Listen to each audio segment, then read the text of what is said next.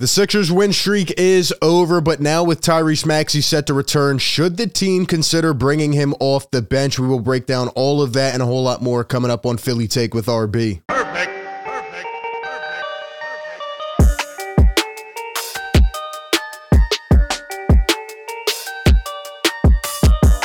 What is going on, everyone? Welcome into the show. You know the drill by now. Hit that thumbs up button if you enjoy this content. Subscribe by hitting that red button down below and hit the bell so you don't miss any of the upcoming content. We're live every single game, breaking it all down in real time, and we are dropping a ton of videos, keeping you up to date with all of your Sixers coverage. Today, we're back after a tough loss, and the Sixers go down 116 111 in DC last night. Not a pretty game by any means, really just disgusting if you look at it, but with all of that being said, the Sixers were actually in the game and they still had a chance to win, which does show a bit of a positive light. And now, with the Sixers losing a game, we can kind of take a step back, look at this recent stretch, and ask ourselves, what do we do with Tyrese Maxey coming back? I think it poses an interesting question, and we will break all of that down here on the show. But we must start with some history being made yesterday. How about Joel Embiid? A lot of people are frustrated with him. We'll talk about that in a second. But he made history yesterday. Joel Embiid, per Sixer stats here on Twitter, has now broken a tie with Wilt Chamberlain and now single handedly has the second most 40 point games in Sixers franchise history behind AI. Joel now has number 32, his 32nd 40 point game, is six of the year. Allen Iverson has 76. I don't know if Joel Embiid is ever going to catch that, but uh, shout out to Joel Embiid. Once again, continues to be dominant, continues to do his thing. And a lot of people are frustrated with Joel down the stretch last night in terms of his play. They said, you know, he wasn't passing the ball and he was the reason we lost. Well, I'm just going to keep it simple. We're not going to dive deep into this game, but let me tell you this, okay? Number one, does Joel have some fault last night? Absolutely. You know, he could have passed it more. He turned it over like four times in the last couple minutes, and he needs to get better at that. But a couple things. Number one, how can people blame the guy that had 48 points, nine rebounds, an assist, three steals, three blocks. And oh, by the way, single handedly kept us in that game in the first half. That's what the people don't realize. And it frustrates me. Once again, people taking this guy's play for granted. Could he have been better down the stretch? Absolutely. But if Joel Embiid doesn't come out and establish his dominance the way he did in the first half, the Sixers are probably down by 30 at halftime. That's how poor this team was playing.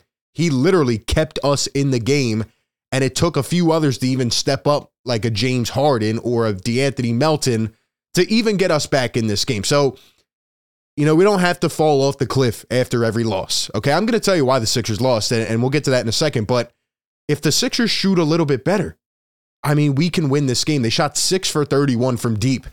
We didn't rebound in the first half. Yes, that is partly on Joel Embiid as well. He got out rebounded. The whole team got absolutely horsed on the glass, and we barely played defense. And again, we were still in the game. I know it's a bad team and a bad loss, but it happens. It happens, and we'll have to see how they rebound.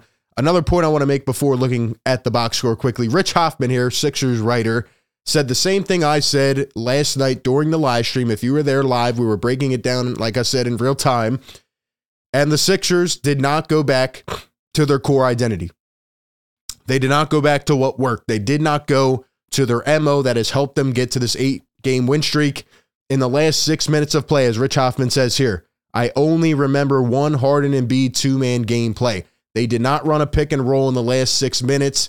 They did not do anything to get them going together. This is something I've been preaching. I know it sounds simple, but at the end of the day, it is our most effective offense. It, it's what we must resort to in crunch time because teams cannot stop it. I know we were not shooting effectively, but I also thought the design down the stretch, I thought if we designed a better offense, we win that game. I saw a Joel ISO, then a James ISO, then a Joel ISO, then a, and you know, Joel's trying to dribble into four guys, doesn't pass it up, turns it over.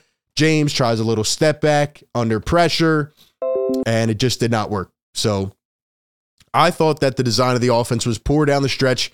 There was only one good play that I thought was amazing. And to be honest with you, I actually thought it was probably the best play that I've ever seen Doc Rivers drop. Let's pull up that play, and, and I want to ask you and wonder why the Sixers could not have at least run more create, creative plays like this. Why can't we even do this on the regular? look at this. Joel going to set a screen, or I'm sorry, Tobias going to set a screen. Joel going to come and hand it off, and Tobias is going to pop, and James is going to attack. And look, boom. You penetrate that first level of defense. They are absolutely confused. Chris Kristaps doesn't know what to do. Joel's already rolling to the basket. James sees him with that IQ. I mean, he has that vision, and Joel goes up and slams it down. That was so effortless right out of the timeout. You saw Doc draw up that play. Why couldn't we have done more of that? Why couldn't we have integrated the two of them together? It doesn't make sense. And um, yeah, I, I, wish, you know, I wish we did more of it. I, I wish we did more of it.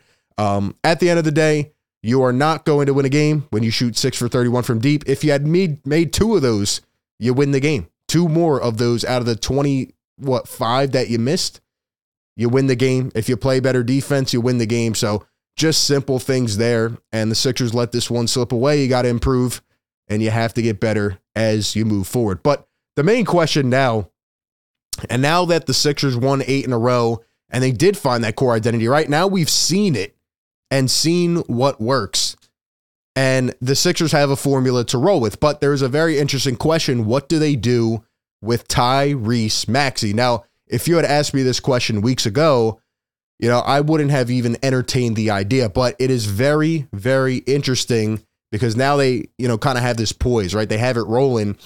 And the question is, and I want to ask you because I honestly don't know what they should do. I think there are, you know, pros and cons for each possible solution here. But should they bring Tyrese Maxey off the bench? Now, it is said that he should return on Friday against the Pelicans. It's not set in stone, but you know, Doc Rivers is saying he's probably going to come back with a minute restriction, and that means he'll probably come off the bench for now. But long term, what do the Sixers do? I think it's an interesting question. Do you bring Maxey back in into the starting lineup or move him to the bench so that you can stagger those lineups? Do you move Melton back to the bench or do you move Tucker potentially to the bench? This is a good problem to have. So I went digging a little bit and I looked up some of the advanced lineup statistics and you know, I, I looked at the main two lineups, one with Maxey starting in the five, and then one with De'Anthony Melton starting in the five. That has been the most recent one. And when I think about the last few games, you know, Doc Rivers has been resorting to that death lineup, what I call the death lineup, at the end of the first quarter, early second. And during those stretches, the Sixers really seem to struggle. And I almost want to say we need to stagger Maxey and Harden. I'm not saying Maxey should play any less minutes, but you always need to have either James Harden or Maxey on the floor. You can't keep going to what I call that death lineup, especially against better teams, because they can go on an easy 10 0 run. And at that point, you're looking up and it's like, you know, that, that's a crucial stretch of a game when you look at it from a bigger aspect, right? When you look from a bigger picture later in the game, why did we let up a 10 0 run early in the game? Well, you know, we had a, a lineup where Danuel House and Georges Niang are running pick and rolls together. You know, that can't happen. So, anyway, I looked at some of these lineup statistics and the top two lineups that have been utilized, like I just said, one with Maxey and then one with Melton, and the defensive ratings are almost identical.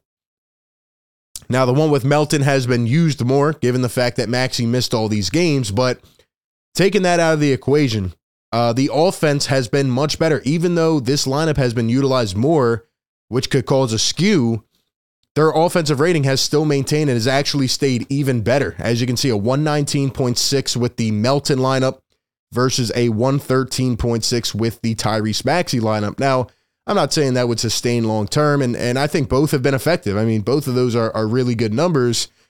But I'm I'm really thinking like, you know, how can Maxey be utilized with James Harden, Joel Embiid now that they've figured out that two man game that works, you know, concretely, and and hopefully they continue to go to that.